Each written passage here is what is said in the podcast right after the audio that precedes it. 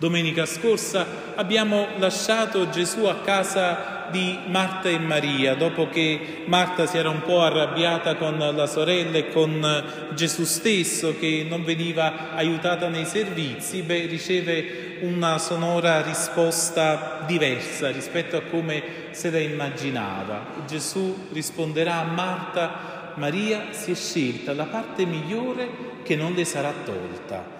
Come si cerca questa parte migliore? Immagino che come in questa settimana forse ce lo siamo chiesti anche i discepoli che stavano lì con Gesù si saranno chiesti, ma come faccio a trovare il meglio?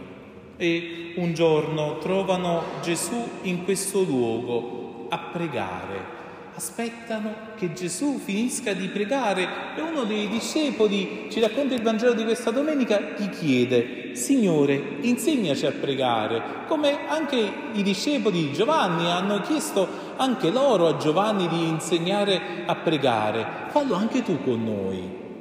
Ma perché questa domanda? Perché forse tante volte ci potremmo sentire già esperti nella preghiera, ci potremmo sentire già avanti, già sappiamo cosa dire, forse già sappiamo cosa chiedere. Ci sembra probabilmente una risposta scontata, che per i discepoli probabilmente non lo fu, perché era, mi immagino, troppo bello vedere Gesù pregare tanto che a questi discepoli viene fuori il desiderio. Senti, è bello vederti pregare, perché non ci insegni come preghi tu? E come prega Gesù? Come prega il figlio di Dio? E così anche noi ci viene chiesto da Gesù di immergerci in questa preghiera che è la stessa preghiera di Gesù. Gesù ci permette come prima cosa di rivolgerci a Dio chiamandolo Padre. Oggi abbiamo ascoltato la versione del Padre Nostro e la preghiera dei figli di Dio che conosciamo più secondo la versione di Matteo, che quella che preghiamo. La versione del Vangelo di Luca ci consegna una versione essenziale, ci fa fermare su alcune cose importanti. E Gesù dice, quando pregate dite Padre. Ma perché? Perché in qualche modo la prima parola, come noi ci poniamo davanti a Dio, dice chi è Dio per me e dice anche chi sono io per Lui. Riconoscermi anzitutto figlio, riconoscere che Dio mi è padre, quanto è importante, quanto ci dimentichiamo di questo.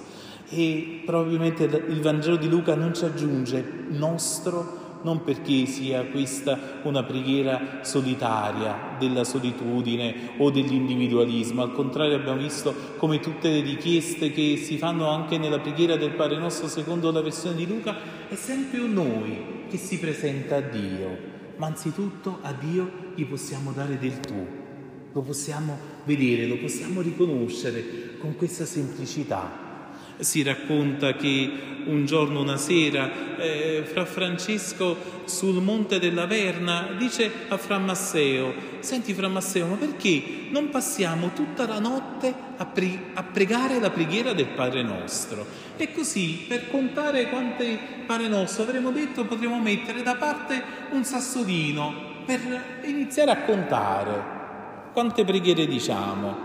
E così passa la notte, viene il mattino e Fra Masseo si presenta da Fra Francesco con la mano piena di sassolini, aspettando un po' di vedere tra lui e Fra Francesco chi vince, chi è che avrà pregato di più.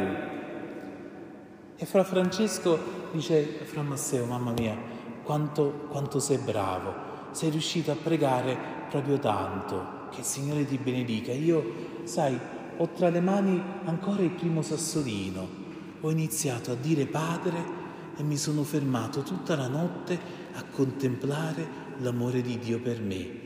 Mi sono fermato solo su questa parola, non sono riuscito ad andare oltre, tutta la notte a ricordarmi che sono figlio. Noi tante volte quando preghiamo diciamo tante parole senza neanche capirne il senso, le ripetiamo, ma abbiamo bisogno no, di riacquistare il gusto della preghiera, anche di quelle preghiere, di quelle formule che noi già conosciamo e Gesù ci fa comprendere in questa preghiera che non è tanto una formula, non, tanto, non sono tanto importanti le parole quanto la relazione che noi abbiamo con Lui. E allora gli diciamo, Padre, sia santificato il tuo nome. Tante volte ci sembra di vivere una vita dove rincorriamo solo il nostro nome, dove siamo tutti preoccupati ad affermare noi stessi e casomai a denigrare gli altri.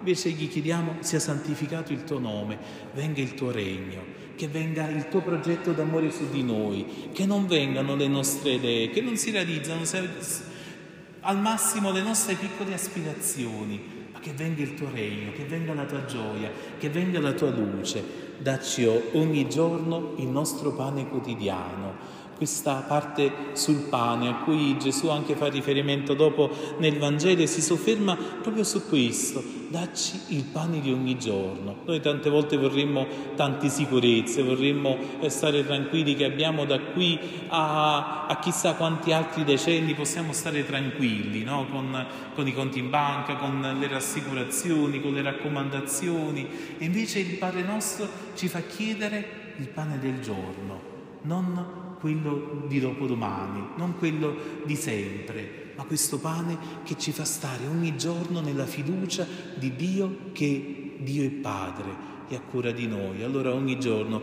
ci darà il suo pane, ogni giorno ci potrà perdonare perché abbiamo capito che non possiamo andare a Dio da soli, ci possiamo andare solo insieme e allora siamo chiamati a perdonare i peccati degli altri, siamo chiamati a perdonare ogni nostro debitore e a non sentirci da soli, anche nel momento della tentazione, ma al contrario, di sentire il Signore vicino. E allora Gesù, per far capire ancora di più cosa significa pregare secondo lui, ci racconta questa parabola di questi tre amici. C'è un amico che va da un altro suo amico durante la notte, dice a mezzanotte, proprio nel cuore della notte. E nel cuore della notte questo amico va da un altro a chiedere tre pani. Era il pane dell'accoglienza, perché? Perché era arrivato da lui un altro amico, forse è arrivato durante la notte. Quante volte eh, ci capita che ci vengono persone che ci incontrano durante le loro notti, che si ritrovano affamati, che si ritrovano senza pane si trovano che hanno bisogno di noi e vengono a bussare alla nostra porta. E cosa facciamo? Quest'uomo, questo amico si sente che lui il pane da dare a quest'uomo venuto da lontano, venuto durante la notte, venuto casomai durante le botte della vita, non ha cosa dargli. E allora va da quell'amico che sa che ha i tre pani.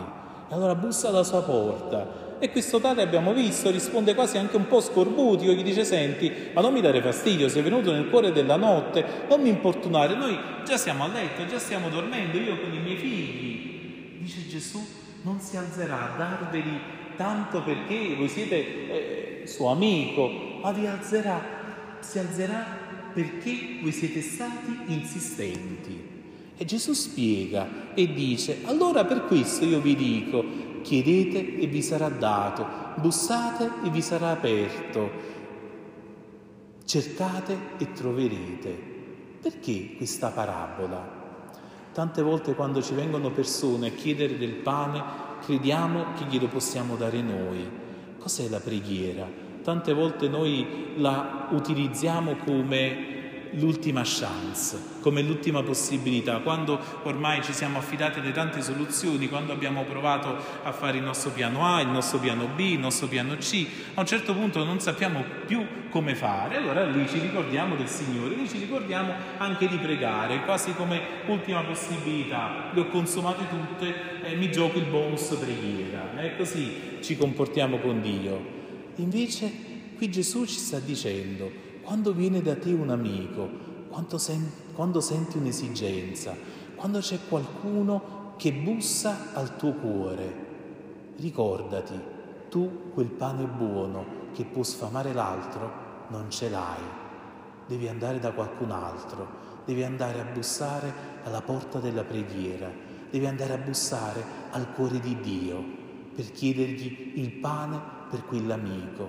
Cos'è la preghiera? E chiedere il bene, chiedere la grazia, chiedere la gioia non solo per noi stessi, ma per qualcun altro.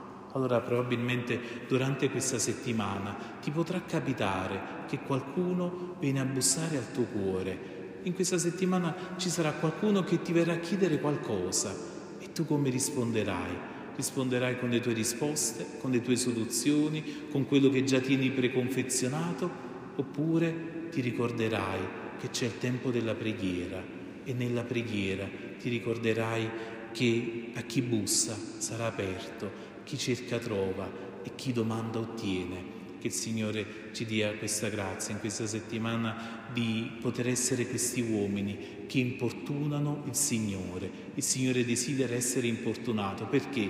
Non perché è prezioso, non perché si vuol sentire i nostri lamenti, ma il Signore mai ci fa violenza. Il Signore non dà le sue cose a coloro che non gliele chiedono. Cosa significa bussare? Significa far presente il nostro desiderio e allora il Signore non dà a chi non chiede, ma il Signore dà tutto e dona tutto se stesso. Alla fine del Vangelo abbiamo ascoltato quanto più il Padre vostro del cielo darà lo Spirito Santo a quelli che glielo chiedono. Cos'è che in realtà dobbiamo chiedere? Non tanto cose, dobbiamo chiedere lo Spirito, sia questo a guidarci e a riempire la nostra vita.